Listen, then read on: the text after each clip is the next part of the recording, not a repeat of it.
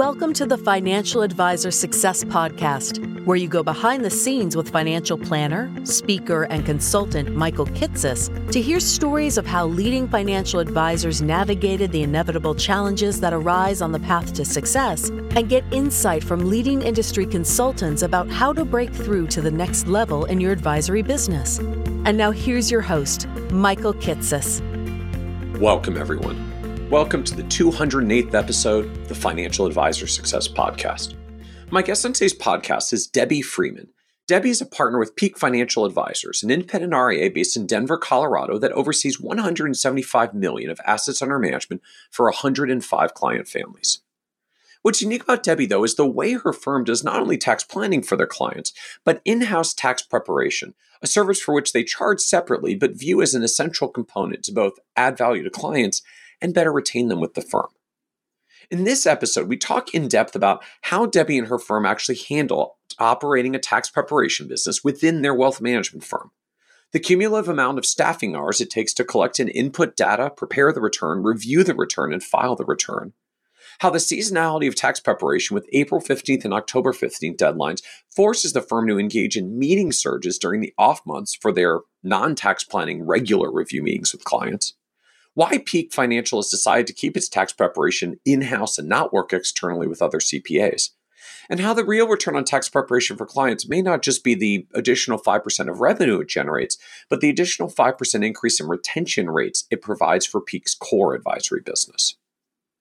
We also talk about Debbie's own journey through the financial services industry, how she started out at a big four accounting firm, but quickly realized that she didn't enjoy traditional accounting work, the way she proactively reached out about a potential opening at a local advisory firm to find her first planning job, the stresses that Debbie faced in her early career in trying to prove her worth to the firm when she wasn't in a revenue generation role, and the change in mindset that came after Debbie took her first maternity leave that ultimately helped her contribute to her becoming a partner in the firm. And be certain to listen to the end, where Debbie shares how different the mentality really is when you go from an employee to an owner of an advisory firm how seemingly black and white planning strategies for clients take on shades of gray as we get more experience in our careers and better appreciate the human nuances. And the way challenges in our personal lives and sometimes personal tragedies can alter our career trajectories in ways that turn out positive.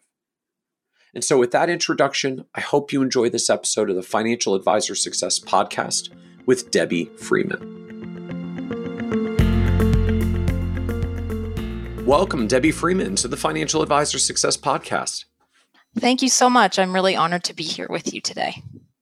I'm looking forward to the discussion on today's episode, and and what I'm finding is is kind of cropping up more and more often as a a theme in discussions in our in our advisor community right now, which is you know all of these various pressures on on our fees and and our value proposition. You know, I've I've been one who's kind of pounded the table for a while that said we're, we're not really experiencing fee compression because frankly we, we can't run at robo advisor fees with like we're not going to. We don't have the technology we don't have the scale and we don't have a hundred million dollars of other people's money to, to build all of that technology. Like the only way we survive is we have to we have to make sure our value steps up to justify the fees that we do charge. And that the most dominant discussion I, I feel like i'm seeing these days is not you know, hey, are you cutting your fees down to compete with robo advisors? It's more of, hey, like, what are you doing to try to make sure that you can get the full value of the fees that you're charging, right? And we're getting into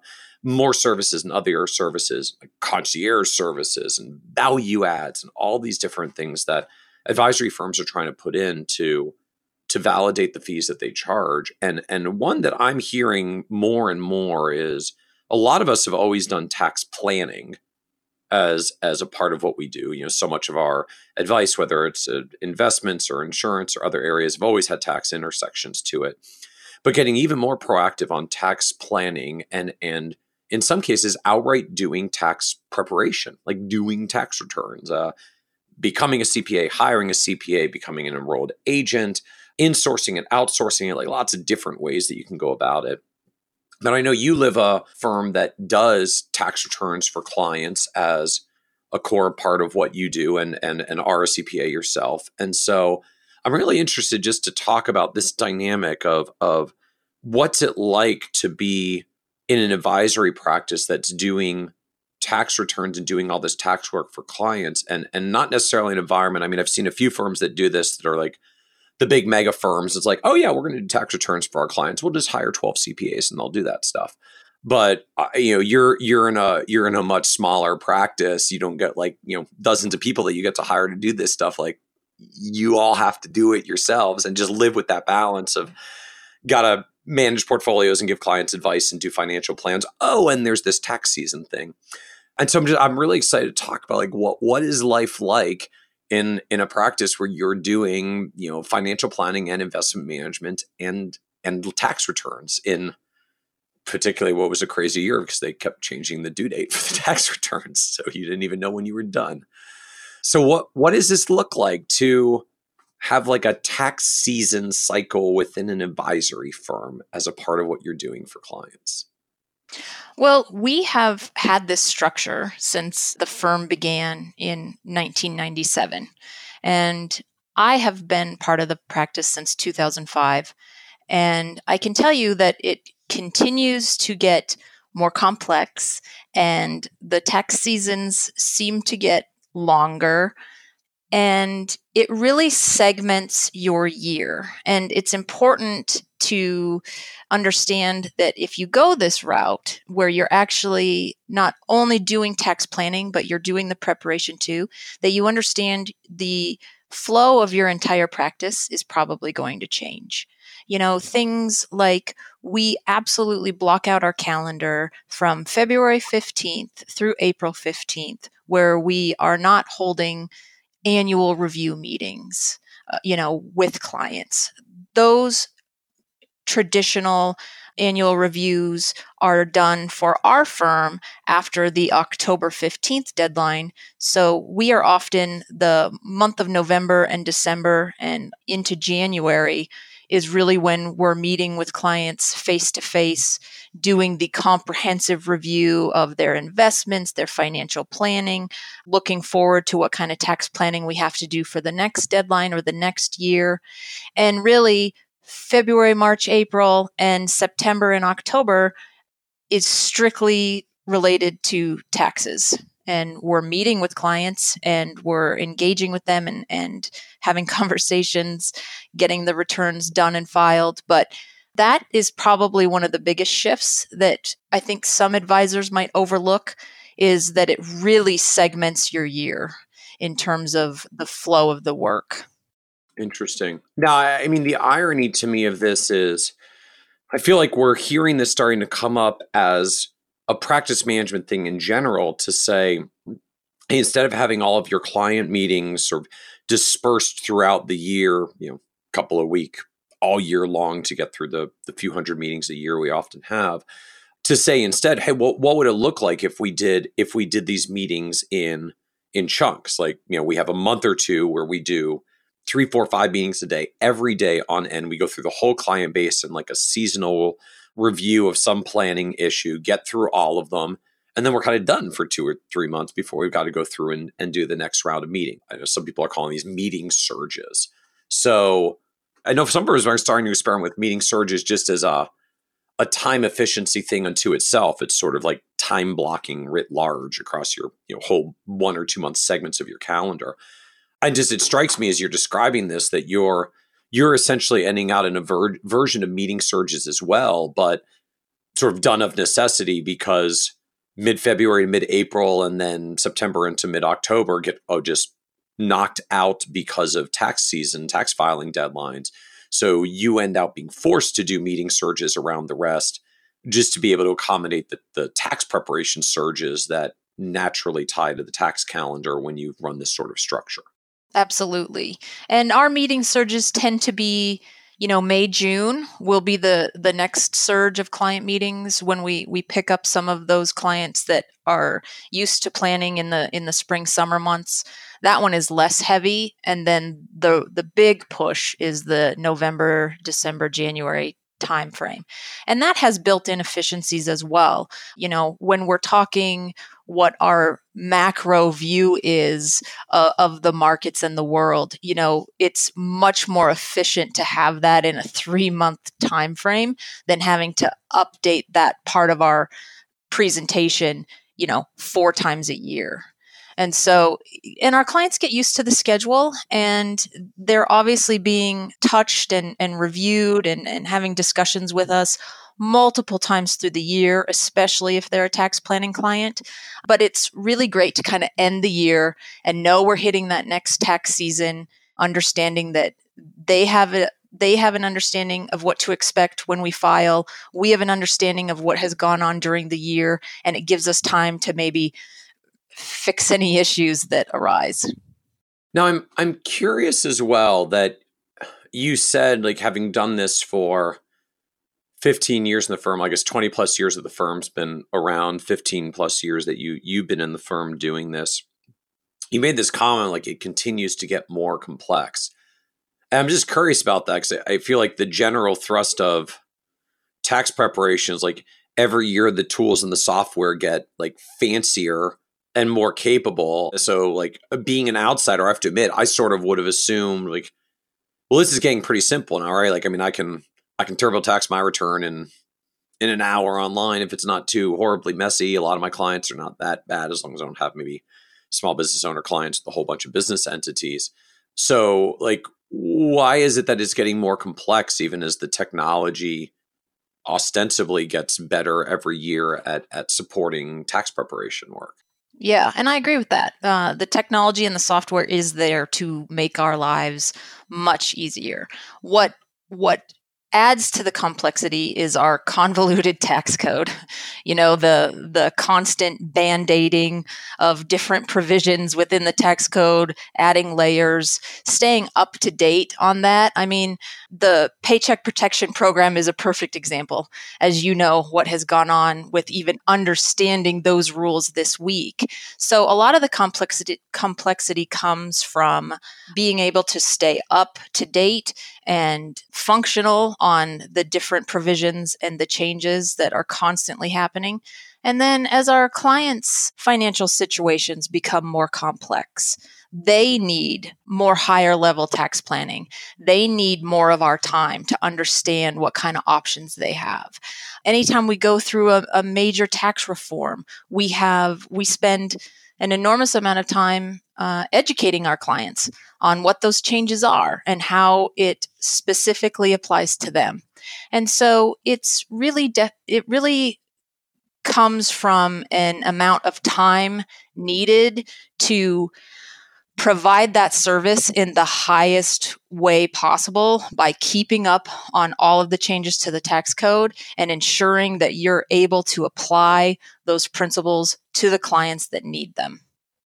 So, out of curiosity, then it, it I guess it sounds like it's less that literally tax preparation is getting more complex and and convoluted, but just the tax planning that has to happen because we change our rules on a regular basis gets more complex and more convoluted. And when you're doing, and I guess a lot of us say we do tax planning, but when you're actually preparing the client's tax return, you you may end up in a little bit deeper level of tax planning than what a lot of us do because we may only do quote unquote tax planning on investment related stuff because we manage their portfolio or insurance related stuff because we recommend some insurance and annuity strategies. But if you are preparing their tax return, like everything's on the table. Or are, are you analyzing their kiddie tax situations? Are you analyzing their deductions and claiming strategies? Any possible election on the return is something you've got to actually help them decide on whether to elect or not. And you just end out with a deeper level of planning, perhaps because you're you're on every single page of the tax return, not just the few tax planning items that a lot of us are involved when Like, not to belittle the significance of the tax planning areas we hit, but like we usually don't hit everything. And I'm imagining you you do, you have to because you're you're preparing the whole tax return. It's expected. Yeah. If they're hiring a firm of CPAs and CFPs, they're expecting a very high level of service on the tax planning and preparation side. And you know better than anyone that there's no hiding once you have a client's 1040. You can pretty much understand and get a roadmap of their entire financial picture. And that adds to the planning. So even if you aren't managing a component of their net worth, or you understand that they have a, a, Roth 401k, it adds another layer of planning to that. You know, what's your asset allocation in that in that Roth 401k? What are you doing with all of this cash earning nothing? You know, what what makes you not sleep well at night if you don't have that much cash in in the bank? You know, so it it unravels so many different layers of planning. It's it's kind of like a big puzzle and part of the reason why this career was was made for someone like me. You know, I get I get to use the analytical side. The CPA in me gets to dig deep and and and find those layers and and put the puzzle together. And then the the people side of me still gets to have that engagement and have those deeper conversations and being a CPA and being very much involved in their tax life makes it that much easier and that much more engaging to be part of their entire financial picture.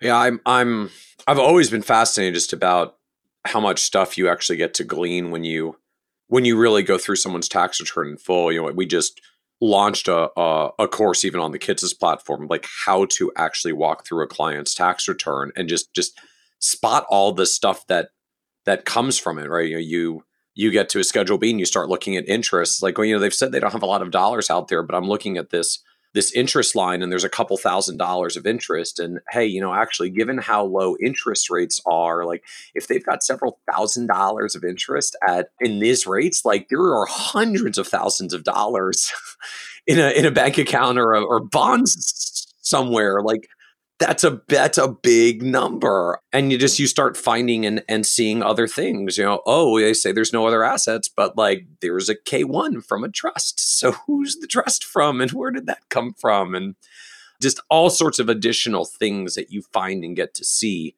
when when you when you i guess not only have the tax return because we often routinely asked for one at a lot of advisory firms. But when you know how to walk through it, when you actually know what sorts of things to look for to to spot additional planning opportunities, or maybe things that clients are hiding that are opportunities to to advise them on or work with them on, as well as just your additional opportunities to get deeper in value to clients because you see more there's more opportunities to plan i guess as you noted like bad news it gets a little more complex and convoluted and takes more time but good news you get more opportunities to add value and and and i've always been struck it's it's perhaps part of my own bias as to why i'm i'm a big fan of getting pretty deep on on tax planning with clients that just there's nothing like finding a tax planning strategy that works and, and being like i know a lot of what we do is sort of fuzzy and ephemeral on the value like do retirement planning with me trust me you'll be really thankful in, in 20 or 30 years from now.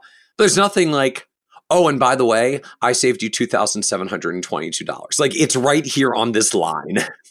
I did i brought that to you and you saved $2722 now how, how, are, how are you feeling about our working relationship? There's a concreteness to here are the hard dollars in taxes that you won't have to pay thanks to our work together. Yes.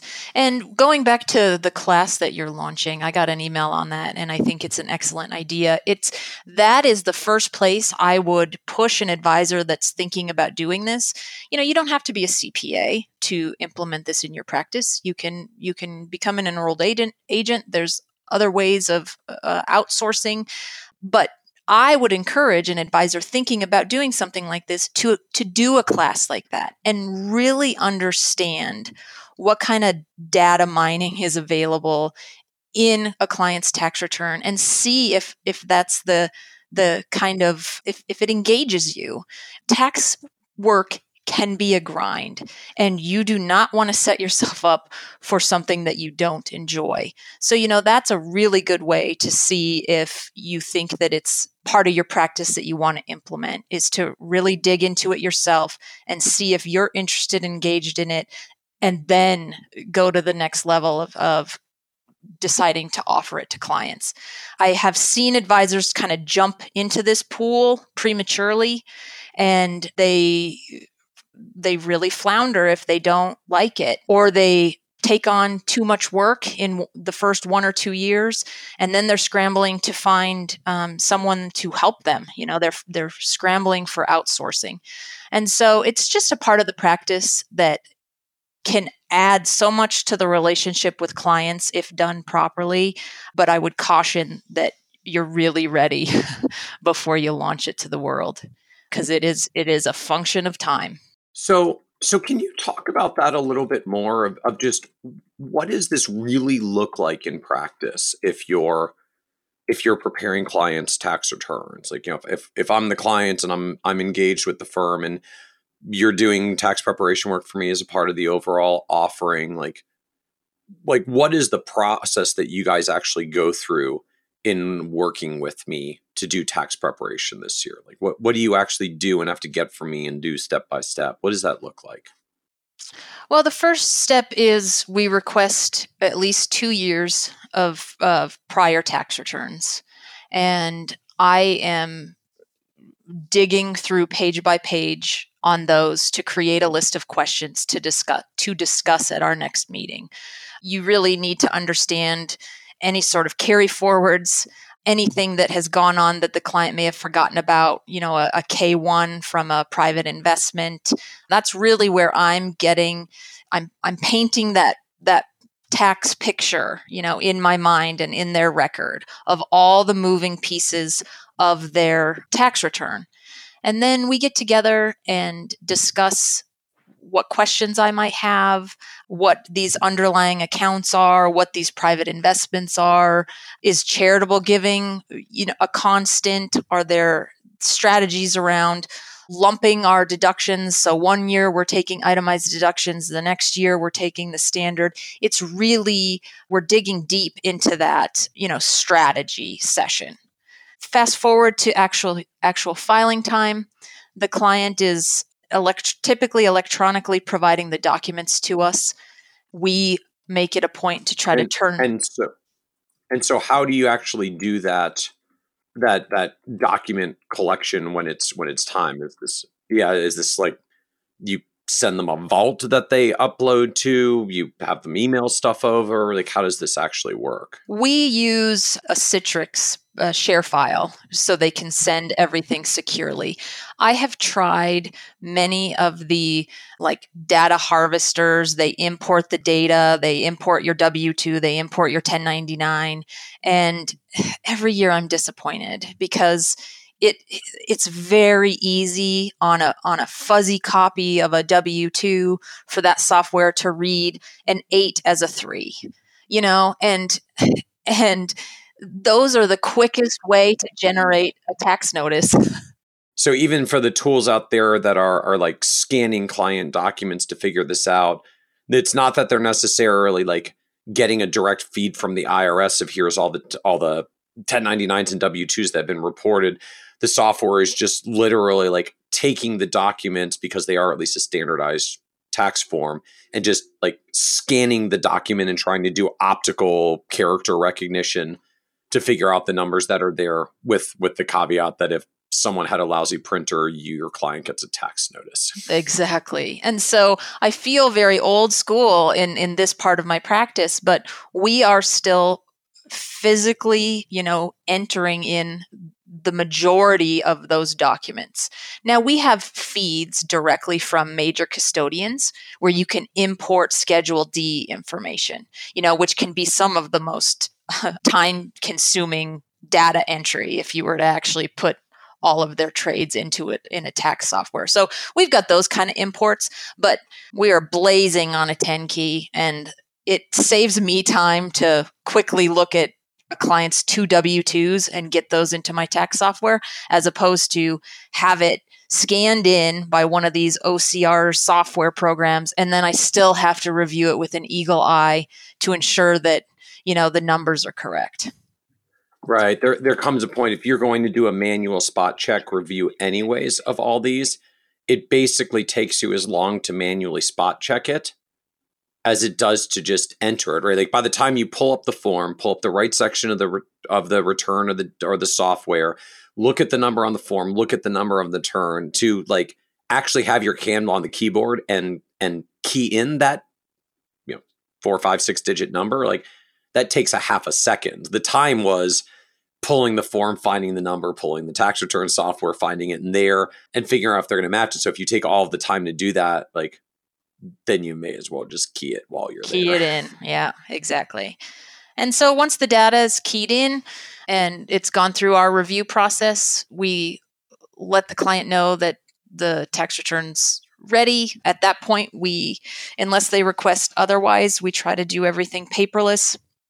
They receive a copy of their tax returns, their summary letter, explanations on the next steps. They e they we e-file absolutely every return that we can. They sign their e-file authorizations and get those back to us typically via email and we get we get the e-file turned around right away. So once we get through the initial data entry component, the rest of the process is pretty paperless. And so so you like you get the data from clients, right? They I guess they put it all up into a Citrix ShareFile folder. So there'll be a bunch of W 2s, a bunch of 1099s. Maybe you were able to import the Schedule D information directly from the from the investment platform. So how long does it take just to get data into the software? I mean, like, is that a 15 or 20 minutes once you've got everything there and you just have to key things in? Or is that still like, no, it takes an hour or two because there's a lot of items? It, de- it depends on the client and the complexity. You know, I would say a, a standard tax return that we are working on, the entry of those basic documents takes 30 to 60 minutes. What often then takes a ton of time is K1 entries, understanding state filing requirements, oftentimes from those K1s. So many of my clients, you know, have a Schedule C because they're self employed or they have a consulting business on the side. They have a rental property. So you start adding those layers of complexity. You know, I'm typically not cranking out tax returns that are just two W 2s and it's on their way. And so, well, you said once you get all the data in there, there's a review process. So, can you explain what the review process is and how that works for advisors that haven't lived in in accounting world with tax reviews? Sure. So, let me start off by saying there are three people in my firm: two advisors and one um, admin. And so the, the majority of tax season is falling on my shoulders. The other advisor in the office, we manage everything as a team. And Brian, the founder, is, you know, really focused on investment management. He's our, our CIO. So the financial planning and the tax practice is, is really my baby. Our admin does a great job of helping me with tax season on the data entry and getting clients their, their documents and ensuring that we have e-file authorizations. But a lot of times I'm doing the return and I'm also responsible for reviewing that return. And, you know, in any sort of large accounting firm environment, you've got someone preparing and you might have one or two or sometimes even three other people reviewing that work as it goes up the chain.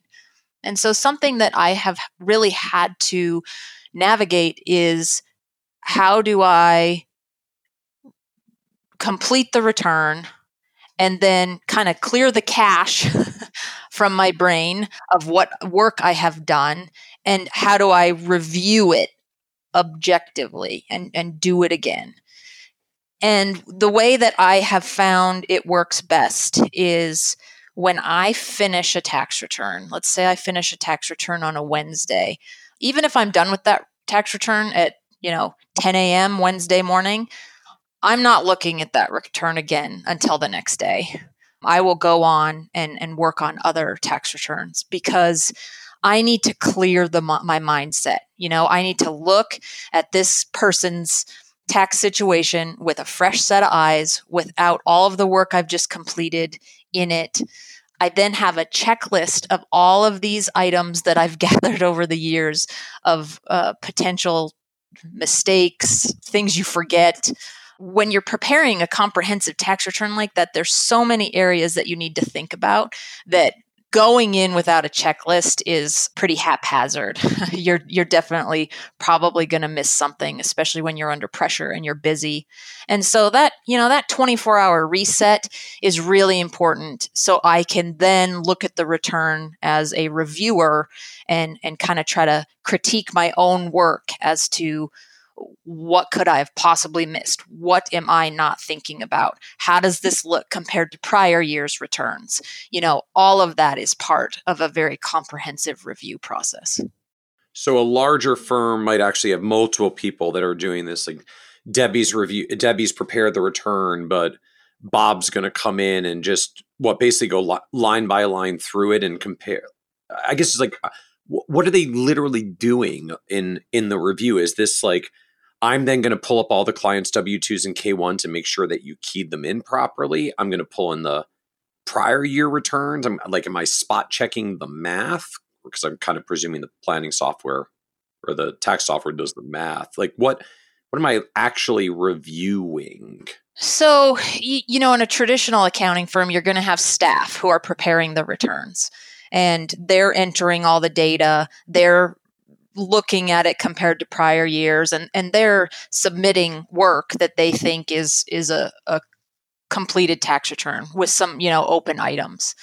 A senior is then going to take that return and review it for uh, completeness. They're going to they're to look at the the data entry and and quickly look at those W2 numbers. They're going to check prior year's returns and make sure that we're not missing a 1099. They're going to review notes from prior year's meetings or current year's meetings to see maybe what was added or what kind of information we'd gotten from that client in the current year. Then you're going to have a manager or a senior manager looking at those returns as well. And finally, you're going to have those signed you know, either by a manager, senior manager, or a partner, depending on the complexity of the return. So that is one thing that, you know, accounting firms have done well is they've they've separated those duties and as you go up that scale obviously the hourly the hourly rate goes up and so they staff billed at this much and then managers billed at a much higher rate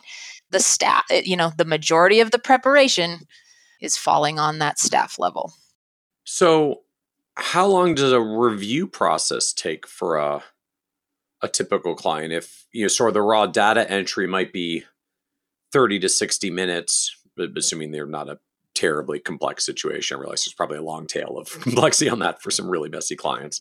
Like, how long does it take then to go through the review process? Is this still at the end of the day just kind of takes me 10 minutes to sort of hit my checklist and spot uh, spot check items and go through or is this like a whole other hour or more of reviewing it's a it's an hour or more of reviewing i mean you're going through every every you have to be able to justify every number on that tax return and so uh, it's it's a very in-depth review and depending on the complexity of the client it can take hours if you're looking at a federal return with multiple schedules, you've got multiple states.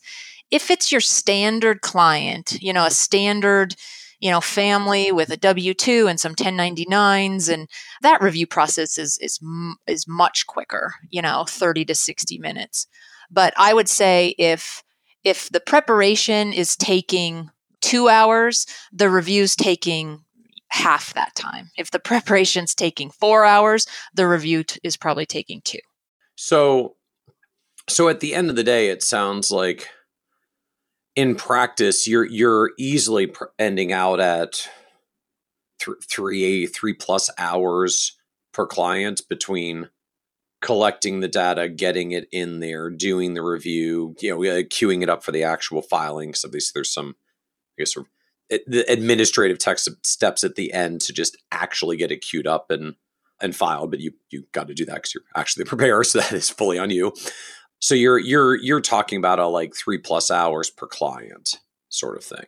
And that's sometimes we get a little pushback from clients sometimes where they don't think that it's going to take that long. But it, three hours really is kind of the, the baseline. And what they forget is that review process. We're digging deep and making sure that it's it's not just crank out a return and, and see you next year. It's making sure that we're maximizing our value and bringing up topics with them to help save them money or make changes to their financial picture. So once we explain it to them, they see our value. And one other thing that I think is really important to mention is this is an awesome way to prove your worth, especially with new clients. So I would venture to say that a very large percentage of our client base, we manage their entire net worth. You know, they're not having two or three financial advisors in their life. And and part of that consolidation is because of the services that we offer. They can have it done in house. One person understands all of these moving parts. But when you get a new client who's maybe apprehensive of handing over their entire net worth to your firm, I have found that going through a tax season with them really proves to them that we add value and we do what we say we're going to do. And like you mentioned before, when you can concrete put something in front of them and say, you know, this tax strategy is going to save you $2500 not only this year but every year that we do this. You know that's that's just complete value add to them you know and oftentimes those types of fines and those those planning conversations makes it much easier for them to trust us on all of the other components of their financial picture, you know, managing their investments and eh, giving confidence in our long term financial planning. And it helps them even psychologically do what we suggest, you know? So I find it to be an, a, an incredible tool for prospects if they don't already have a CPA to come in, go through a tax season with us, and really prove to them that it's time and money well spent. So, so out of curiosity, what's the tax preparation software that actually gets used to do this? I use Intuit products. So I use Pro Series and Lacerte. And there's other, you know, there's there's a couple other big ones out how there. How do you like how do you compare across them of like why Pro Series or why Lacerte or even what's the difference between Pro Series and Lacerte? Yeah, they're both Intuit products. Oftentimes we use we use Pro Series for as much as we absolutely can. It's it's easy to use. It can be done on the cloud. Lacerte is kind of a next level, and it's it's not as user friendly, but there are certain limitations in Pro Series. They just simply don't have the the tax form, and you have to go elsewhere to get that. And so Lacerte is kind of our backup for those unique situations. So it's sort of a Pro Series handles your normal rank and file returns. Lacerte is your your more unusual, complex kinds of situations. Uh, clients that have more esoteric stuff that just you need the you need the software that's actually got the weird rare forms that hardly anyone uses kind of thing and you'll find you'll run into that with tax software programs. And you know we've been using pro series since i started with the firm so it's been a long time. That's one of those software and technology platforms in in our business that it's very difficult to switch. The conversion is hard. The making sure you understand how the software is going to work. So once they get you, it's pretty sticky unless something goes really wrong or you're really unhappy with the the data input. And so we've been happy with Pro Series. It it has definitely met our needs up to this point. Yeah, I guess at some point you get to a as long as the software still does the math right, it's pretty hard to get fired from from being the provider. Because I'm I'm gonna assume, you know, prior year information auto loads and the current year carry forwards and carryovers auto load. Like there's just a whole bunch of stuff like that that makes it really convenient to keep using the tool you're already using once you start using one. Those prior year tax returns are at your fingertips. You can see compare very easily two year comps with a with a single report. It's it's definitely to our advantage and the client's advantage in terms of time to stick with the tax software. So, how many clients do you have that you go through this with? Like, how many clients are, is are you actually doing tax preparation work for? So, we work with about 105 families right now, and we do tax returns for 60 to 65 of those of those families. And sometimes it's not just a 1040, you know, they might have a partnership return that they need done or a trust tax return and so or a child's tax return you know so it's not just 60 or 65 returns each tax season. I'm usually floating around you know the 95 to 100 tax returns a tax season which doesn't sound like a lot when when you're you know thinking big picture but when you, when you factor in the amount of time put into each tax return and the education and the planning it it's a significant part of my entire year. I would say you know 4 to 5 months of my entire year is dedicated to to taxes. Yeah i mean just when i when i think about it your raw raw preparation time as you said is probably three plus hours per return probably averages out closer to four because i'm sure there's going to be a few that are just complex beasts that that certain clients have. So you you might end out with 400 plus hours of of tax return just raw tax return time. And uh, you know if i just think about that relative to normal working schedule like 40 working hours in a classic week like that's 10 weeks, almost three months. If you literally just did full time nothing but tax return all day, every day from when you wake until you sleep. And most people can't necessarily do that because, like, there are some other tasks to do through the day and other communication and professional development and management and client questions and all the other stuff in it. So that drags out further. And yeah, it's, it's, it's pretty, pretty easy to see how that quickly adds up to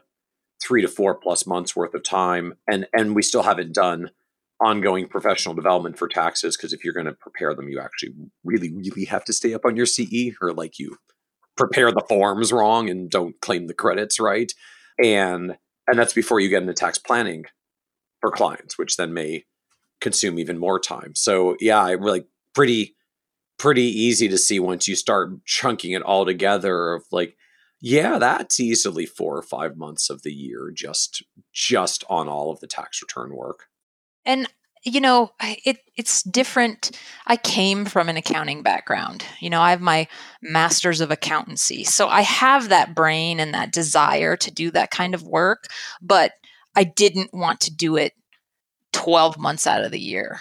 And so this was just such a fantastic blend of the things I like to do and the things I wanted to do with my career that I'm really fortunate that I found something that allows me to be a CPA for a good chunk of the year, but then I I get to be a psychologist and a counselor and a financial planner the other the other months.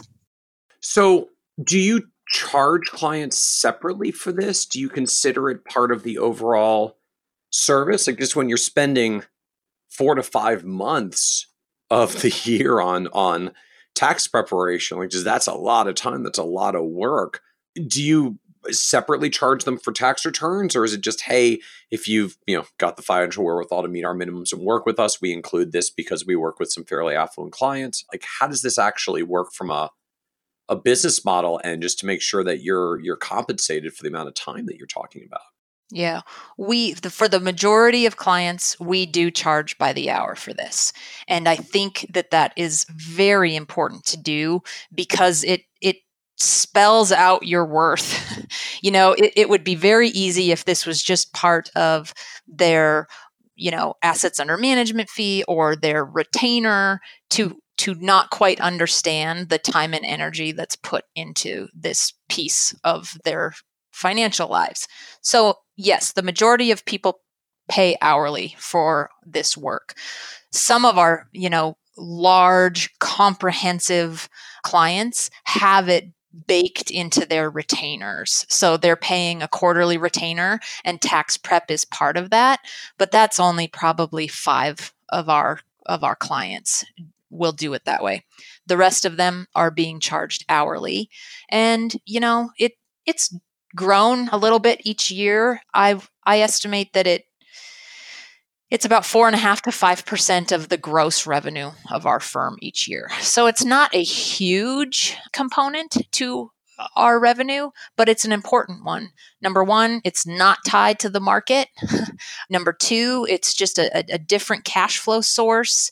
And having clients pay hourly, like I said before, really makes them understand the time and effort that's put into that on their behalf.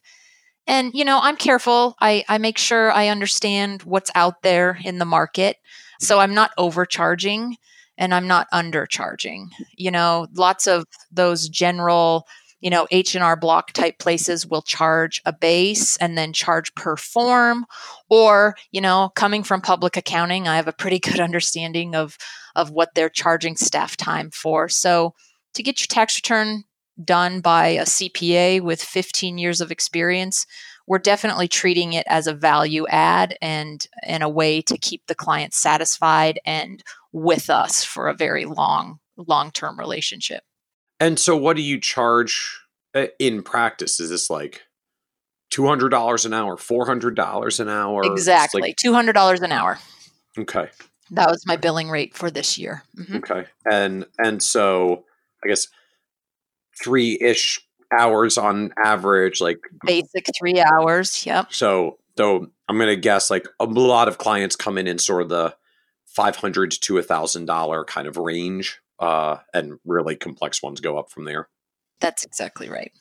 So, so as you as you look at this and and how it fits into the business model, I guess just talk to us a little bit more about how exactly you see this fitting in and blending in with the with the business model of it's only right. Also put that in air quotes. It's it's only maybe five percent of the revenue of the of the firm. So you're you're still driving the bulk of the revenue from from other sources. It's a big time commitment for the firm, but as you've noted, like you end out way deeper and more comprehensive with clients because you you see everything and really get in everything when you're preparing the tax return. So just how do you think about these dynamics of it's 5% of our revenue, but it's a much larger than 5% piece of our relationship?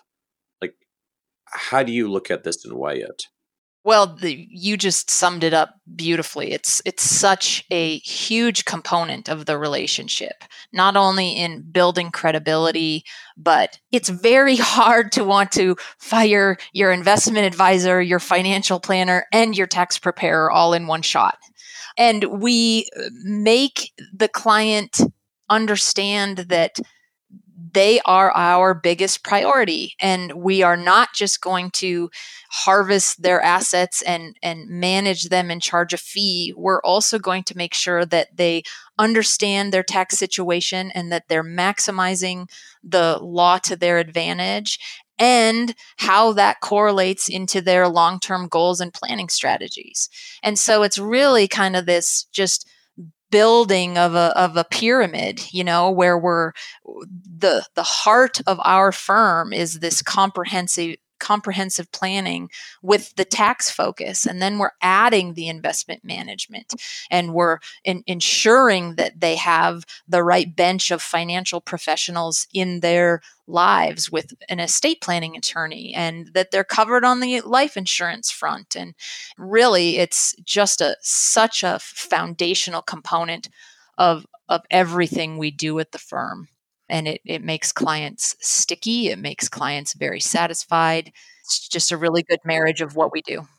Can you actually see differences in practice between the clients you have that do tax returns with you and the clients you have that don't because i think you said like roughly two-thirds actually do the returns with you and and roughly one third do not. Like, do you see differences in terms of uh, stickiness, retention? You know, like uh, the retention rate of our tax return clients is five percent higher than the retention rate of our non-tax return clients. Like, are you, does it actually show up at that at that level?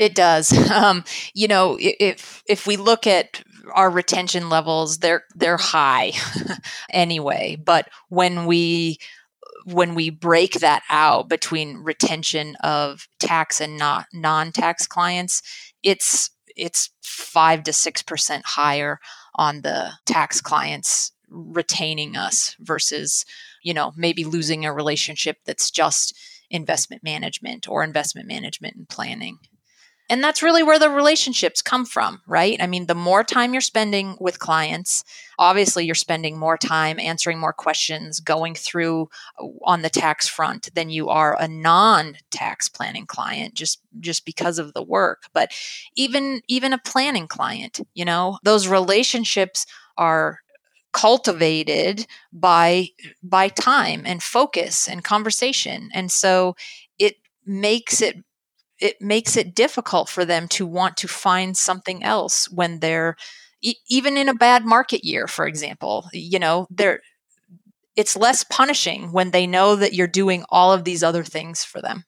Well it is striking to me I mean, just the the the fascinating nature of sort of retention math. You know if i if i imagine like a, a, a you know an advisory firm that has 92% retention rates and you do tax preparation work and you get them up to 97% retention rates you know i think for some firms it's sort of like that doesn't doesn't I feel like a huge difference like anything 90 plus percent on retention rates is a pretty darn big number.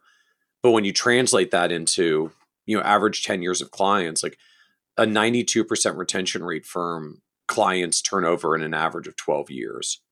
At a 97% retention rate your clients turn over in an average of 30 plus years and so if you just sort of imagine like what would it look like if all your clients stayed an average of 30 years instead of 12 given you know what we otherwise get paid on an ongoing basis? It's like oh there's a lot of long-term value in this. Like that that quickly becomes a big number uh, above and beyond just what you get paid for the tax return work itself well, and they reach out to you for help with their children. You know, their children grow up and uh, might need help with college planning or help with their tax return when they get their first job or, you know, all of those things.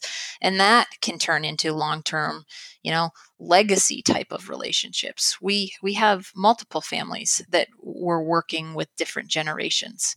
And that's so rewarding and it's such an honor to get to be part of their lives that way.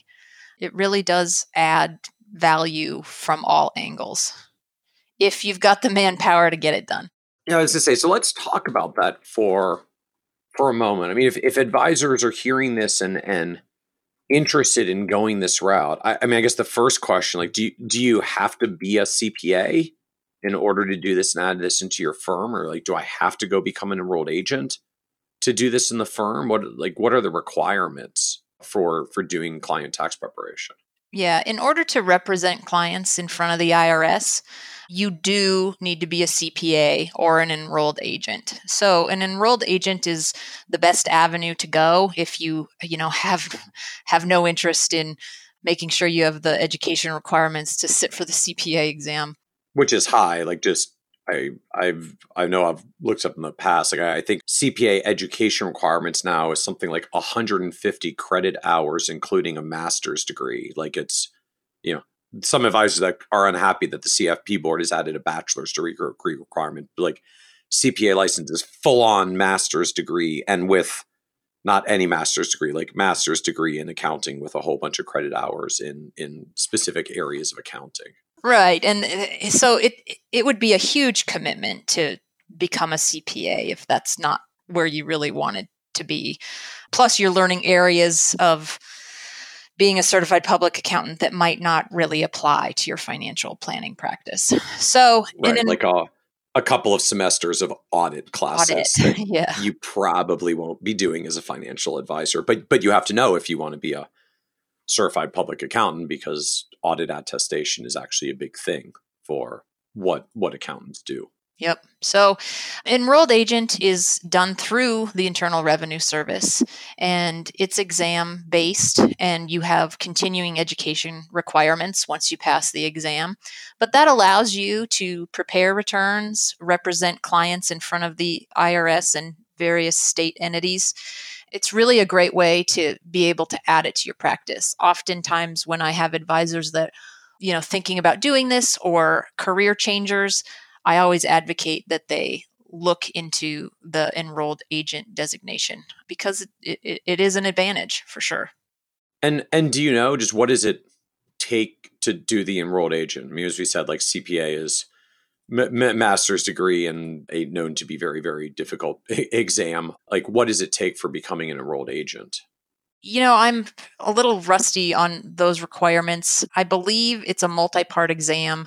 There's an annual fee, and then there's continuing education requirements each and every year in order to maintain that designation.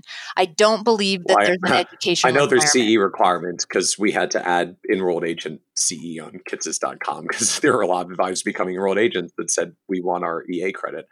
Okay, so so I guess similar in scope to some other programs, multi-part exam, annual fee, CE requirements, but but I guess at least my understanding as well, like this is more of a you study for it for six months and then queue up and, and take the exam. So kind of not not quite as long as CFP certification, where a lot of advisors may go 12 to 18 months, but but not a CPA license of like go get your graduate degree and then start studying for a much larger exam. Yeah. And it's going to really focus on the preparation and understanding the forms. And it's going to be a, a, a, deeper layer into the preparation realm than maybe the tax component of the, you know, CFP designation, where that's really more planning focused.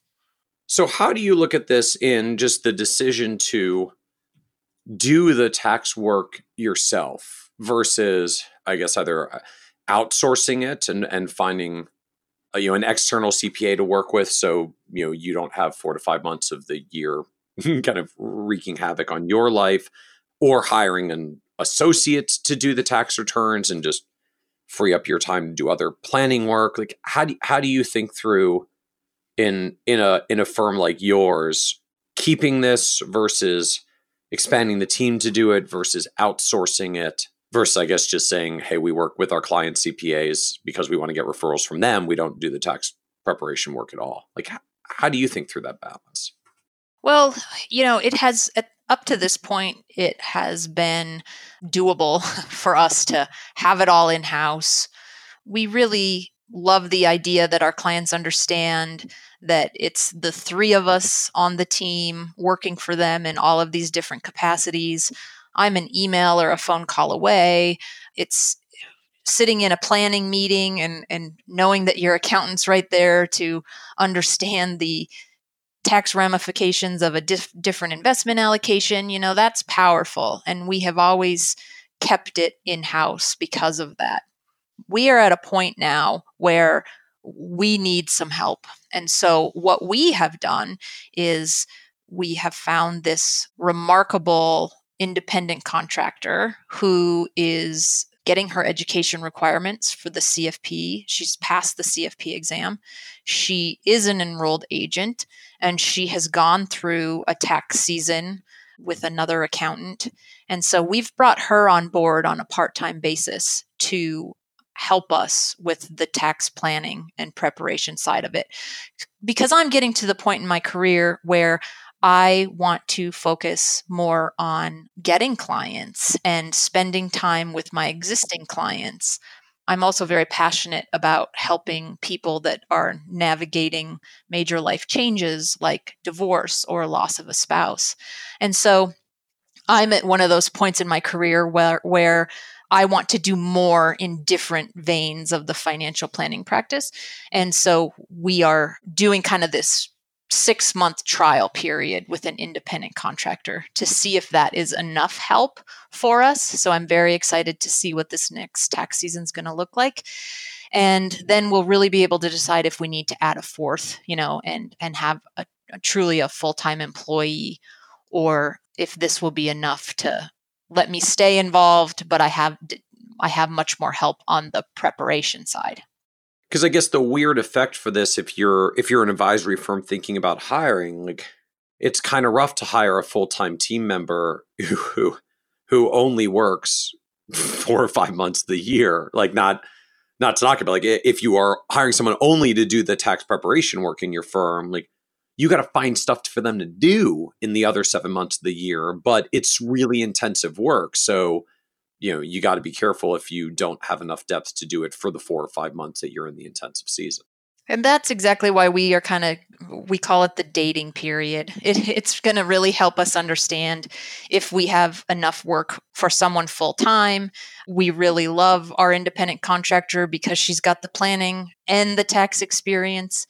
But yeah, and a lot of times what you see is financial planning firms partnering with a CPA firm and and they work with each other's synergies, referring each other business my business partner tried that in the early days. So in 1997, when he formed the firm, he actually partnered with with a an accounting firm, and and that just really didn't work for them. And we've had these conversations in this industry for 15 years. What an amazing referral source CPAs can be. However, you're also seeing CPA firms bring on planners. And so they're actually you know potentially becoming some of our competition so you have to find what works for you it can be a little unbalanced if they're if they're referring you investment management clients you know that potentially can be a lot more revenue and a lot more fees over the year than they're generating with you know tax prep clients that you're referring to them and so there can be some conflict there well and i mean as you noted in your context like, you're doing a lot of intensive tax planning work. But from a business revenue end, like it's 5% of your revenue, way more than 5% of your time, but 5% of your revenue. Fine ROI for you because if you take wealth management clients and turn them from 12 year average clients to 30 year average clients, like 18 years of wealth management fees kind of obliterates the the you know the the swing pressure of of some of the tax work in a, in a long term practice which is you know great when you're doing internally but the the bad news i think as you noted is a lot of accounting firms are starting to come into the wealth management business because they've kind of realized like oh wait the wealth management work we refer out is like 20x the fees of what we do internally? Like maybe we should do this. Exactly exactly and that's a that's the other reason we absolutely will not do tax preparation and planning for anybody mm-hmm. that is not a client. We do not have the time, we do not have the capacity, and I don't want to be in the hourly, you know, tax prep business. And I'm struck as well that I mean at the end of the day, as you said, 60 to 60 65 clients, 100 ish returns, three plus hours of return, probably 400 hours of, of, of work on returns and and you're charging two hundred dollars an hour. So there there is like eighty thousand dollars worth of worth of revenue there, give or take a little. And you know, it's like you you could actually like that does get to the point where even if they've only got limited work to do th- through the year, like you actually have enough tax preparation revenue to hire a person whose job is to just sit there and do tax returns all year long. You can you can get a smart whippersnapper, young CPA for less than $80,000 in most areas to sit there and do the grinding work where you just have limited review. And, you know, if you can find anything for them to do in the other seven months of the year, the math works out okay. I guess only because you're just getting to this level, though, when you're at 20, 30, 40 clients doing it and 30, 40, 50, 60 tax returns, the math really doesn't add up. You got to get to some critical mass level before you're even close to that crossover. Exactly. And so that's why we are at that crossroads with with what our staffing is going to look like in the next 5 years. So talk to us a little bit about the just the firm overall. I mean, you've kind of mentioned there's there's three of you. Brian was the founder who's kind of the the investment guy and the CIO for the firm. You're doing the planning and, and tax work. There's other revenue because the tax revenue, is, tax return revenue is only about 5% of the overall. So, can you just talk to us about the overall business of what you're doing there? Sure. So, quick kind of synopsis Brian has a CPA background as well. He worked for Arthur Andersen out of college. And then moved to Cleveland, Ohio, where he worked for Sterling Limited, which was a family office. And that's really where he got his experience. And he loved the planning and the investment work that they did in that family office. You know, they were doing multi year cash flow projections and balance sheets and managing their investments and bill paying and doing their tax prep. And so, what he wanted Peak Financial to be was very close to that family office feel, but for clients that aren't worth $50 million. And so he wanted to bring it to, you know, the a, a lower level of net worth and so he brought he was he was on his own with that accounting business partner until 1999 and they decided to part ways at that point he brought on lori who is our director of client service and you know when you have a firm of three people you're all doing different jobs all the time and that's what keeps it so interesting and engaging to us but Lori's in charge of all of our client service. She's in charge of our compliance. She helps me on data entry, and she's really just amazing face with our clients. I spend a huge chunk of my time uh, with clients and client relationships between the tax and the planning practice. And I'm involved on the investment side as well. And then Brian's really focused on on the investment management side, and we're a little unique uh, in that we still believe in individual equities, and so Brian's doing the research and building portfolios around you know 20 or 25 individual equity names. Obviously, we still use ETFs and mutual funds where where we think it's appropriate, but um, that takes an enormous amount of time on his part.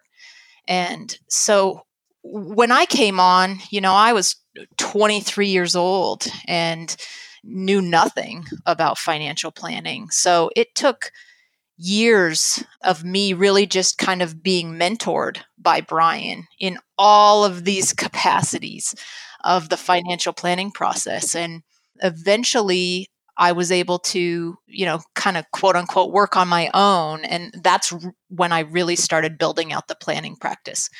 Brian knew he wanted to be a planning focused firm. When I came on in 2005, he was struggling to get to offer as much planning as he wanted to do because he was so bogged down on the investment management and tax side of things. So I immediately took over the the tax preparation at that point he was reviewing my tax returns and, and probably did so for the first three or four years i'll never forget the first tax return that i prepared at peak financial and getting you know just like a page and a half of review points you know so oh there's nothing like that first that first red ink experience. Uh-huh. Exactly and so the jobs and the responsibilities have kind of evolved over time. I i think brian absolutely wanted a more comprehensive planning side to our practice. I don't think he quite understood just how powerful and dynamic the three of us could be. So now, fast forward to today, and really, we still manage the entire practice as a team. It's not my clients and his clients. It allows our clients to kind of choose who they uh, you know bond with the most as to be kind of their lead contact with the firm and it brian's able to focus much heavier on the investment side you know which interests him so much. He, he would sit in front of his bloomberg screens all day if you let him. And it allows me to cultivate and really nurture the client relationships from the planning and tax perspective. And then Lori works super hard to ensure that clients have everything that they need and that our our compliance is up to date and she really will do anything that's asked of her. And you know, she's been around since 1999. I've been there since 2005. I was fortunate enough to get to buy into the firm in 2017 and it's just been an amazing roller coaster of ups and downs. So what's the firm's core business model at the end of the day? Is it is it an, an assets under management model for the portfolio management that Brian drives and and then the the rest of the planning work that you do is is bundled into that relationship? It is, absolutely. So we primarily work on an assets under management fee schedule. And the way we look at that is you know, half of that goes to the investment management component and half of it goes to the financial planning work. So clients are not typically paying separately for the the comprehensive planning piece. They're only paying separately and hourly for the tax preparation. And and like what does that fee schedule start at or or look like? It starts at 1% and goes down from there. And do you guys have have minimums as well? We do. Our minimum is $500,000 at, this point, uh, just because we want to be very sure that we've got the capacity to to do what they need on a on a full scale basis, as well as that that that is the right long term relationship for all of us. Referrals we're a little more flexible on that. You know, there's no greater compliment than when a client gives us a referral. So often we're flexible on that. So so people that are coming cold, it's it's it's five hundred thousand dollars. But if someone gets referred in, you may be flexible just to not have to turn away someone that got referred in and have that kind of awkward moment potentially. Yeah, as long as it's a good fit from a relationship standpoint. You know, the especially on the planning side, so much of that work is in the first, you know, two years and so you really want those relationships to be good fits because we want them to be decades long. That's really what we try to focus on. And and so how many how many clients or what's the asset base for the firm overall at this point? We are at about 175 million of assets under management and about 105 families. Interesting. So while you've got a a five hundred thousand dollar minimum in, in practice, your average client size is is much higher than that. You're you're at almost one and a half million as an average. Yeah, on, on, on average. Now that skews differently. We have some, you know, very ultra high net worth individuals that skews that higher. But you know, we also have the client that has 250,000 of assets under management who are you know, uh, doctors, and we're working with them to get their student loans paid off and maximizing their employer benefits. And so our client demographic is is very is is very broad. If we had any sort of niche, it would certainly be women who have gone through a major life transition. You know, we we have and men actually. We have many clients who are widows or widowers or have gone through a divorce and have had to, you know, completely reset or learn how to manage their financial lives. So I am curious, just as a firm that's taken a pretty hard line on its positioning around charging separately for tax preparation, just why the decision to charge separately for tax preparation, but not the decision to charge separately for financial planning, when is, as you noted, financial planning is a, a big chunk as well. Well, you know, it the assets under management fee that we have always, you know, our model has always been that. Since I've been in the business has definitely seen, you know, commoditization and what exactly can you get out there for 25 basis points or 50 basis points. And we just saw a need come, you know, going through 2008, 2009, we saw the need to make sure that we were adding as much value as possible to that assets under management fee. And for us, that just couldn't exist without comprehensive financial planning.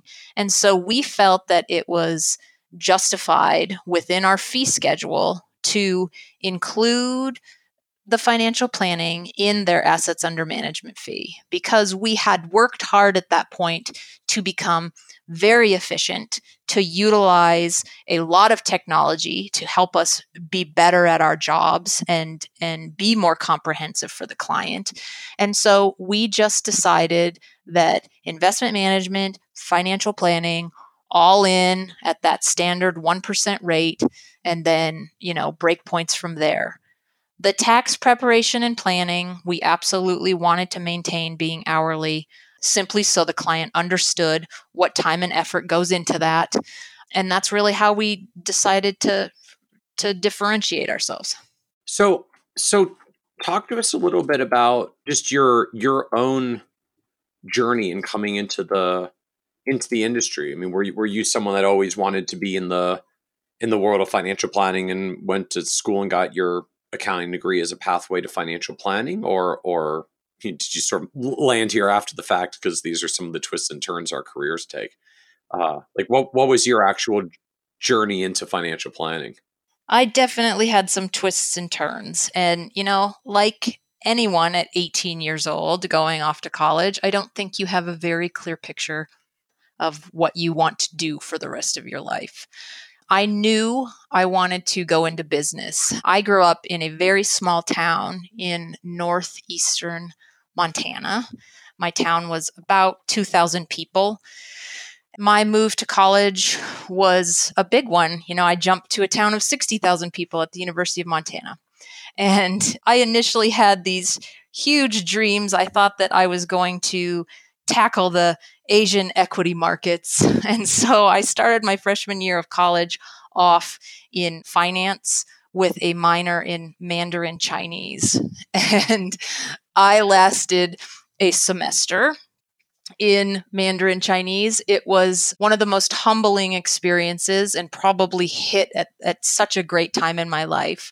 It was a six credit course, and I worked my tail off and I got a C and I think it was probably the first C I had ever gotten. and so it was just a very good dose of reality. I reassessed after that and decided that that minor wasn't for me. I was also working to fund my education. You know, I was working 25 hours a week while going to school full time. And so I switched to accounting and finance. And that was a good place for me for the rest of my freshman year and, and into my sophomore year. Work constraints, um, and then really kind of, I, I, I took a step back and I tried to look at it very objectively. And, you know, I'm at the University of Montana in Missoula. I'm, I'm not at Stanford. I'm not at some school that's known for their finance program. And so what they are known for is an excellent Masters of Accountancy program. And so I decided to drop the finance arm and focus strictly on accounting. And that's really when I started to flourish in college. I was very good at accounting. I was very good at managing my time. I was able to still get through the program in 4 years and and work a lot I got accepted into the master's program, which they typically only take 30, 30 students a year. Landed a, a coveted TA, teacher's assistant scholarship through that that tough year, and ultimately ended up becoming the student of the year chosen by my peers. So it, it was a fantastic decision for me to focus on accounting and really to really to maximize my worth at the university that I was at. After that year, I was they get you very prepared for the CPA exam. I sat for that immediately. I passed 3 of my 4 sections right off the right off the bat. So I hit the ground running. They also have a very good recruitment program and that's how I landed at Deloitte. Okay, so you were you were big 4 accounting right out of school because I guess that's that's who hoovers up all of the graduating students out of all the the graduate level accounting programs out there are the the big four accounting firms. Exactly. And i initially you you go into the spring of your master's year and that's really when recruiting starts hit, hitting hard. And i remember telling one of my friends that i just wasn't interested in you know in in the big four space. I, I didn't want to work like that I knew I wasn't interested in audit. I, I was leaning towards tax, but I went through the process anyway and ended up uh, liking Deloitte. I specifically wanted to be within a day's travel of Montana, which, as you know, can be hard to travel to and get in and out of. So I was looking at Seattle, Portland, and Denver. Denver just fit my lifestyle. And so that's how I landed with with Deloitte. I came and in, landed with Deloitte in Denver. Yep, in the tax on the tax side.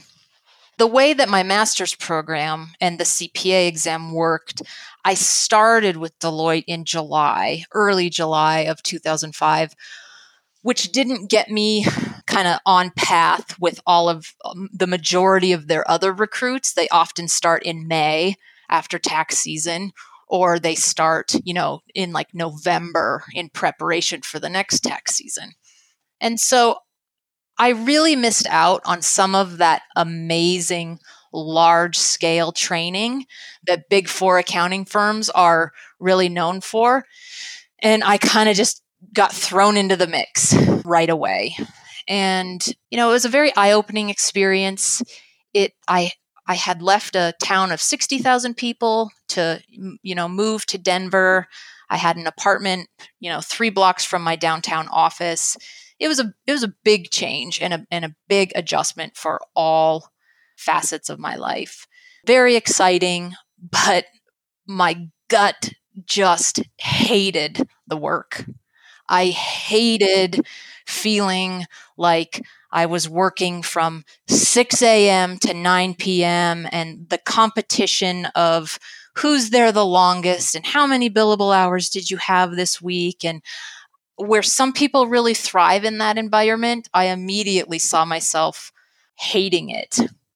And so here I am in, you know, November of 2005 and I remember calling my parents and and telling them how unhappy I was. And my parents are they were very blue collar, worked very hard their whole lives, rural and for for them to hear that their youngest daughter had, you know, gotten her master's degree and got to go work for this this big prestigious corporation they were they were a little apprehensive to be supportive that i wanted to throw in the towel so early but to me at that point it just felt like i was miserable and I, I needed to cut and run. And so this was back when you know everybody was on monster.com at that point you know that's where everybody was finding their jobs. And i happened to pull up the denver post online one day and i found a posting for you know basically an entry level financial advisor who was specifically looking for ideally a cpa and i just thought that this might be my opportunity and so I, I submitted my resume via email and kind of felt like there's no way I'm not going to get a call for this. You know, I, I was feeling very confident.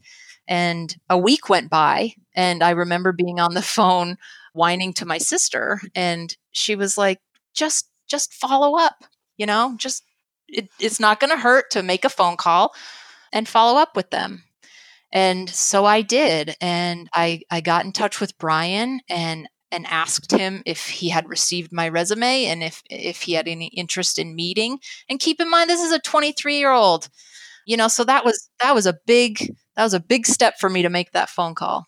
And he told me he had never received my resume, so it probably had gone to a junk folder. I immediately faxed my resume in and because it was 2005 so we still fax these things. Exactly.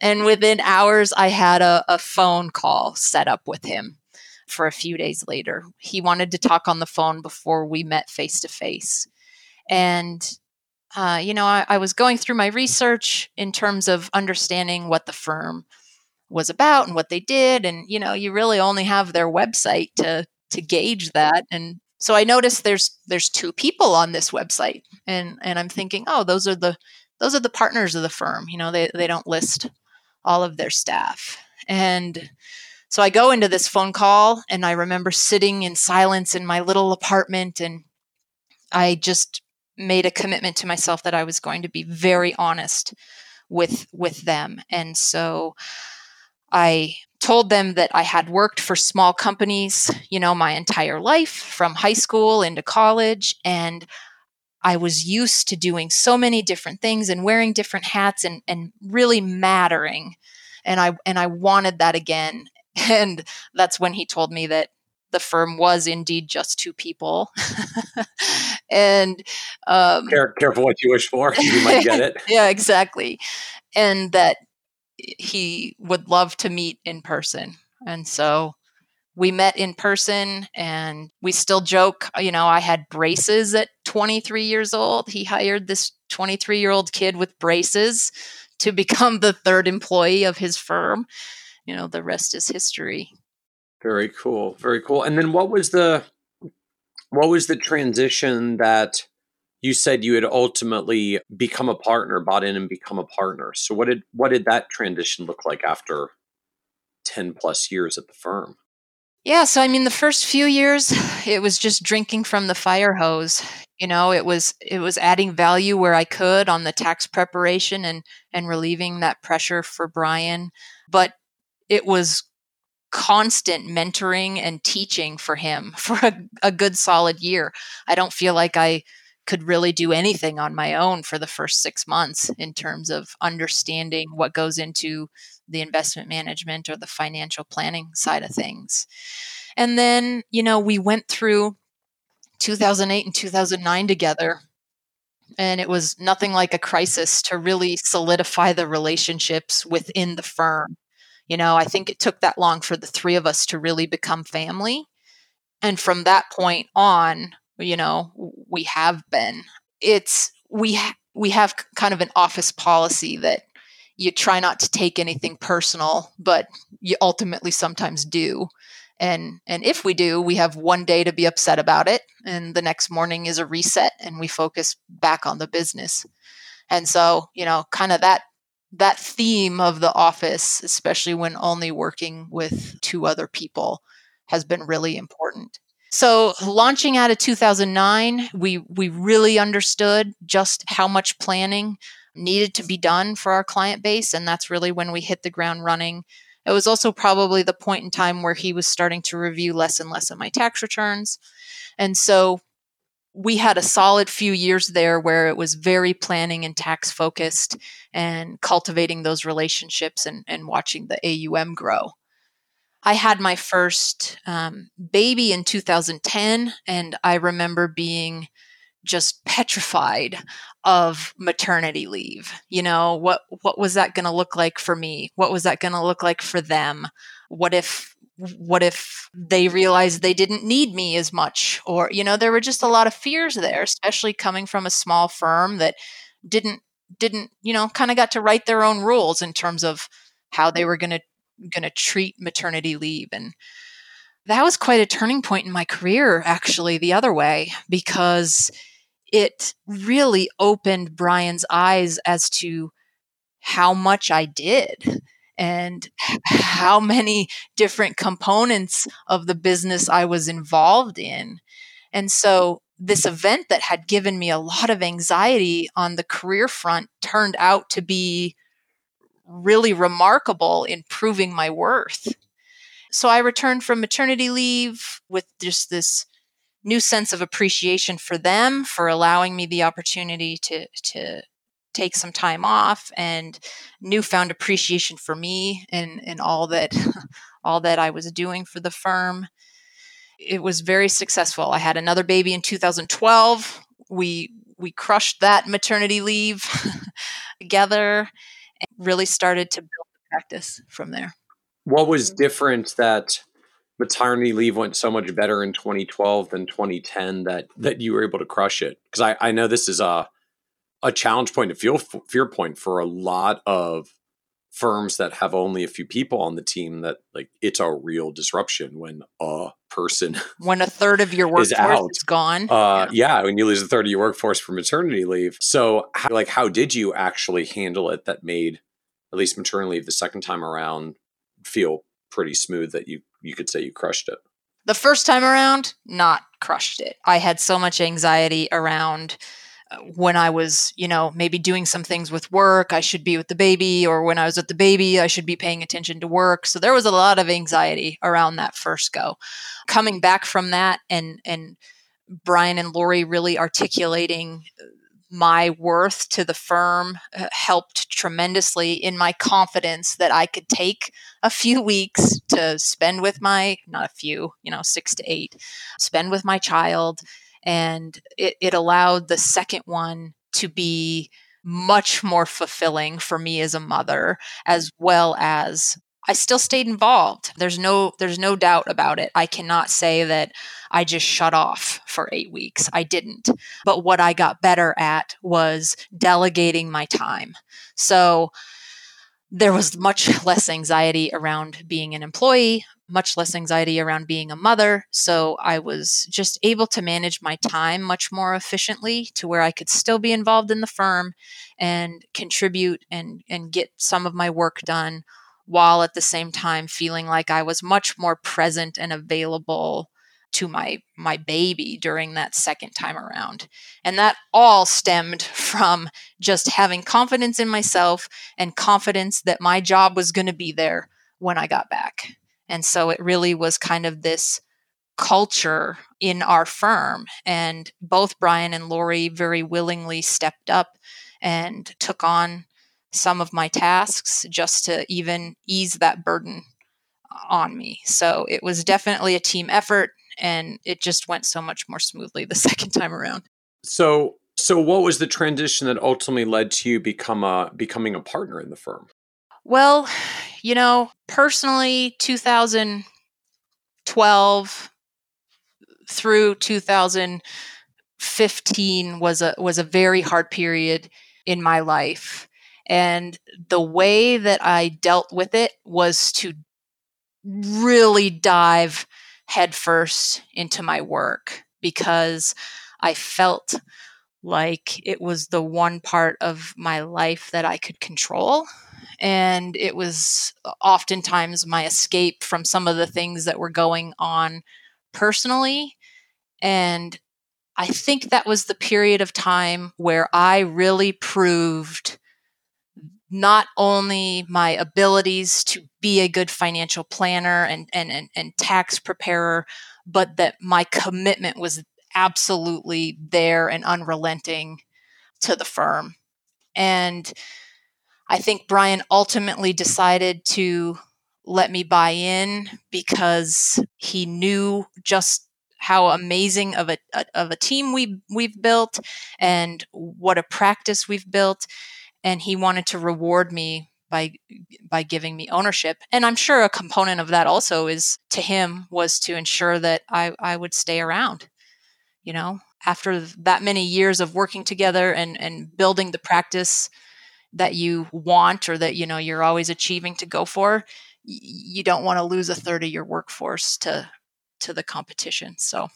But i know you you you kind of talked about this as brian wanted to reward you for ownership but you did say that you you bought in. So the structure was was not just for equity as compensation per se. It, it was ultimately a, a, a buy-in structure for you Yes. So initially, yes, it's it's been a combination of both. So the first year, Brian was a big believer in, you know, you should you should buy buy into the firm. He didn't want to just give me ownership as part of my compensation structure.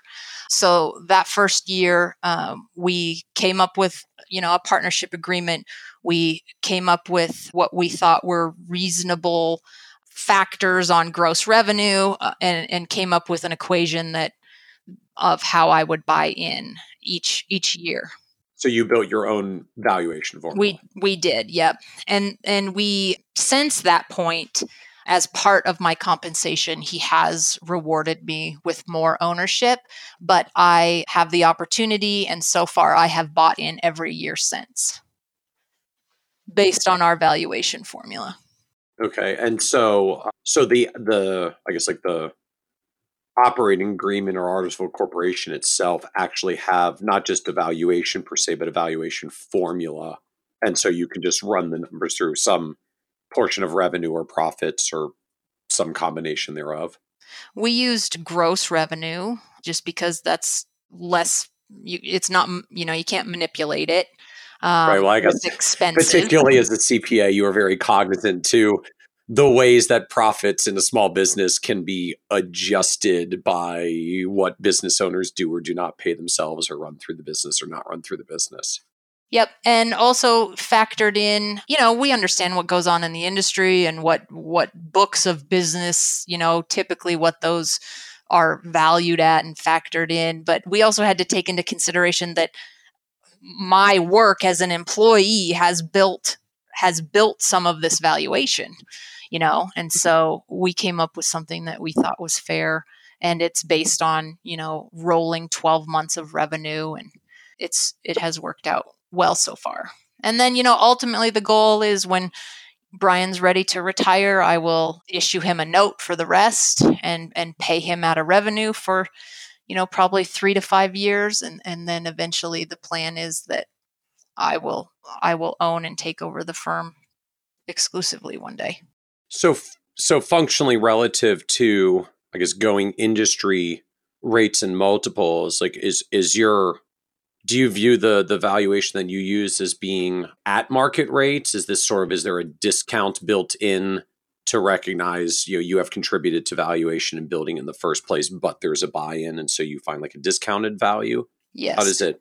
It's discounted versus market because of you know my component that has been responsible for that revenue growth as an employee and even now so we came up we came up with a factor that's below market rate for that reason. What surprised you the most in trying to build your career as a as a financial advisor? You know, there's two two things that have surprised me the most. One, what a different lens it has become to actually be an owner versus what it was like to be an employee. I feel like I mean, obviously, I've I've worked hard in in both capacities, but it's so rewarding to know at the end of the day that a piece of this is mine and I'm working towards my own future goals. And it makes those longer hours and those the difficult situations easier to stomach because I feel like I'm at a point in my career where I'm working for myself and I, I don't think I recognized that in my young 20s. I can't say that that was ultimately a goal of mine. I, I didn't have a clear picture of of what that would look like for me. But especially now as a divorced parent, it is just so incredibly important to me to be able to manage my own time, manage my own schedule, and being an owner working with you know two incredible people has allowed me to do that you know? Um, that's really important. And and then the other the other surprising piece of it is how hard it is to actually let it go. You know it's very hard to shut off. Let go of all the things that are constantly rolling in your head with with the the financial lives of these various clients.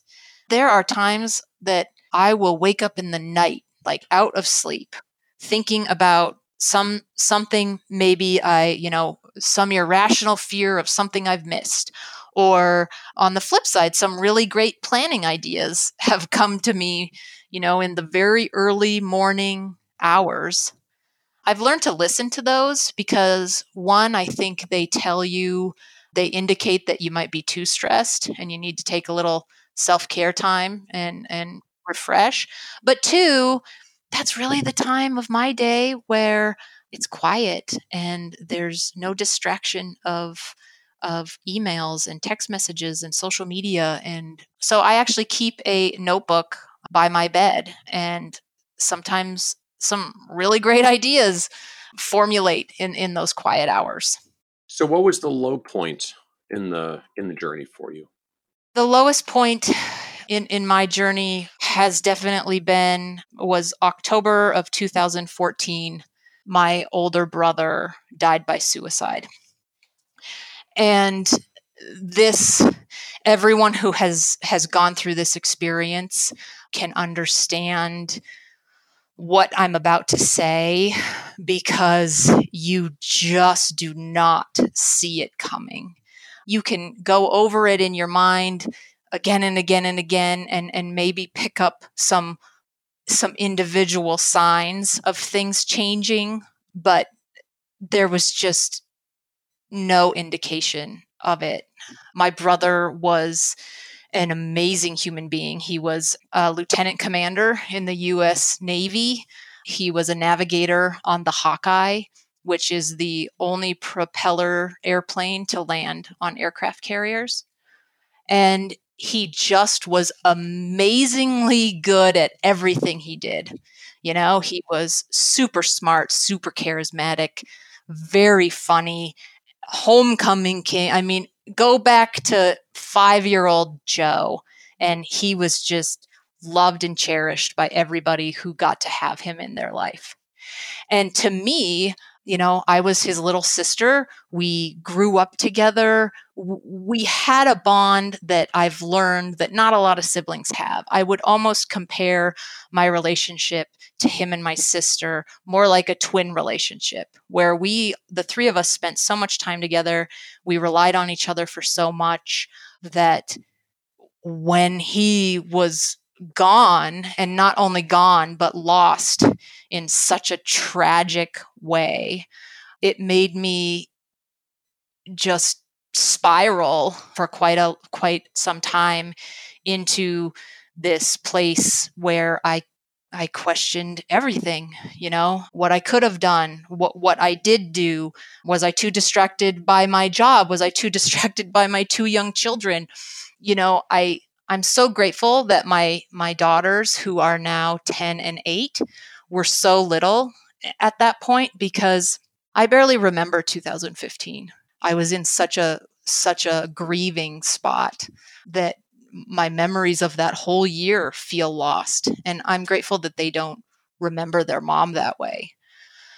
But coming from that place, I have developed so much more empathy, so much better listening skills, and a much clearer understanding that you need to, and, and especially as it relates to our financial planning work, you have to meet people where they are, you know, and, and, some people aren't ready for the very deep conversations about their money stories or or how their childhood or or their life experiences have developed their biases relating to money you know? And eh, you have to cultivate those conversations and those experiences and you have to listen more than you talk. I mean people say that all the time in this profession but it's very true.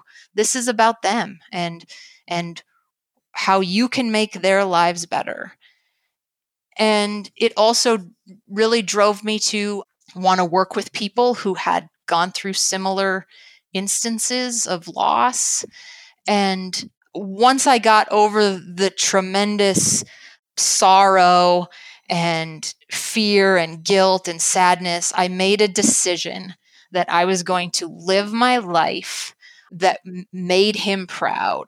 And it's almost this weird feeling as if you're living for them, you know? And and and I've talked to other people who have lost siblings and lost loved ones and and they all kind of echo that that you almost have the you almost feel this responsibility to live your best life because you're you're sharing that with them. And I believe in that.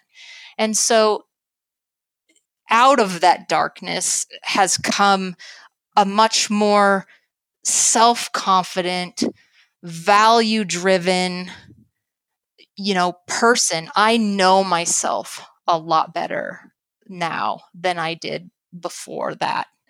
And those types of experiences you cannot replicate in a textbook. And it makes you a much better planner. It makes you a much better person. It makes you a much better friend. And so I, I would like to think that I am turning that horrible circumstance into something something positive and and to speak about it and to not shy away from it. It it took me years to to not shy away from it. But I don't do that anymore. especially in this profession. You know, there this profession is full of very driven, very smart, very competitive people. And you are not immune to mental health issues or stress management or anxiety just because you have certain characteristics or you know or, or certain skill sets. And i think this industry is fraught with anxiety and stress and there needs to be more open conversations about how we manage those things and, and how we take care of ourselves and that's why i, I share my story on that experience I I appreciate you being willing to share your story. I think it's uh, a powerful one for others who are going through you know whatever that dark spot is in their lives. Because unfortunately, the you know we we do have dark dark stages that come and have to figure out how to work through them. And and I think as you you put it, figuring out how to turn even a horrible circumstance into into something that's positive and and that realization that everybody has their own journey you know everybody walks their own path. And it, it's fraught with struggles and pain. And just because mine uh, incorporates suicide doesn't mean it's any any more greater or worse than somebody who's dealing with divorce or the loss of a loss of a parent or it just breeds empathy and understanding that we're all doing the best we can with with what cards we've been been dealt. There's an amazing documentary out there done by bill coors um, shortly before he passed away called the will to live. And that is such a powerful message of turning just total and repeated tragedies into a fulfilling, happy, well balanced life. He was on the forefront of understanding that exercise and fresh air and uh, you know can be you know important treatments and components of, of dealing with grief anxiety and so if anybody's looking for for something that's interesting in that space i would definitely recommend that they watch The Will to Live. And it you learn so much about this this guy whose family is so deeply rooted in the alcohol beverage industry, what he did for himself, what he did for his employees. It, it, it's a it's a great place to to start. So as you look back over this journey of the the career and building as an advisor for for 15 plus years now, like what do you know now that you wish you could go back and tell 23 year old you as you were getting started on this journey? You know, I've, I've come to the conclusion that as we're younger, more things in life feel very black and white. And you live in this space where something is either 100% wrong or something is either 100% right. And I definitely viewed life and my career with that lens as a, as a younger person in this profession. Now I like to say I, I live in the gray, you know, and with that, I think comes a lot less judgment on on you know like the financial planning side of things i'm not there to judge how my clients spend their money i'm not there to tell them how long they want me to plan they live. You know, I am constantly reminded that these are their goals, these are their plans. And yes, I am absolutely there to make suggestions and to disagree with them and to provide alternatives, but I'm not there to pass judgment. And I am not there to fit them into this box that I think that they should reside in and I think 23 year old me definitely saw things in in a much more black and white way. So as we wrap up, this is a podcast about success, and and one of the themes that always comes up is, is even just the word success means very different things to different people. And so as as you built the success of your career and now as a partner or principal in the firm and the business is going so well, how do you define success for yourself at this point? At this point, for me, success is the freedom to spend my time on the things that are most important to me. After losing Joe, I really had to evaluate who I was and what my values are and where I want to spend my time. And making partner in the firm and knowing that my hard work had paid off in that respect has, has been very fulfilling. But it's more about being able to have that time to focus on my clients when I'm at work and then have the balance of the time outside of the office whether that's two o'clock in the afternoon for a, a school party or eight o'clock at night for a, a, a dance recital. And so that for me currently is the definition of success is that I am able to have this very rewarding, fulfilling career doing things that I love.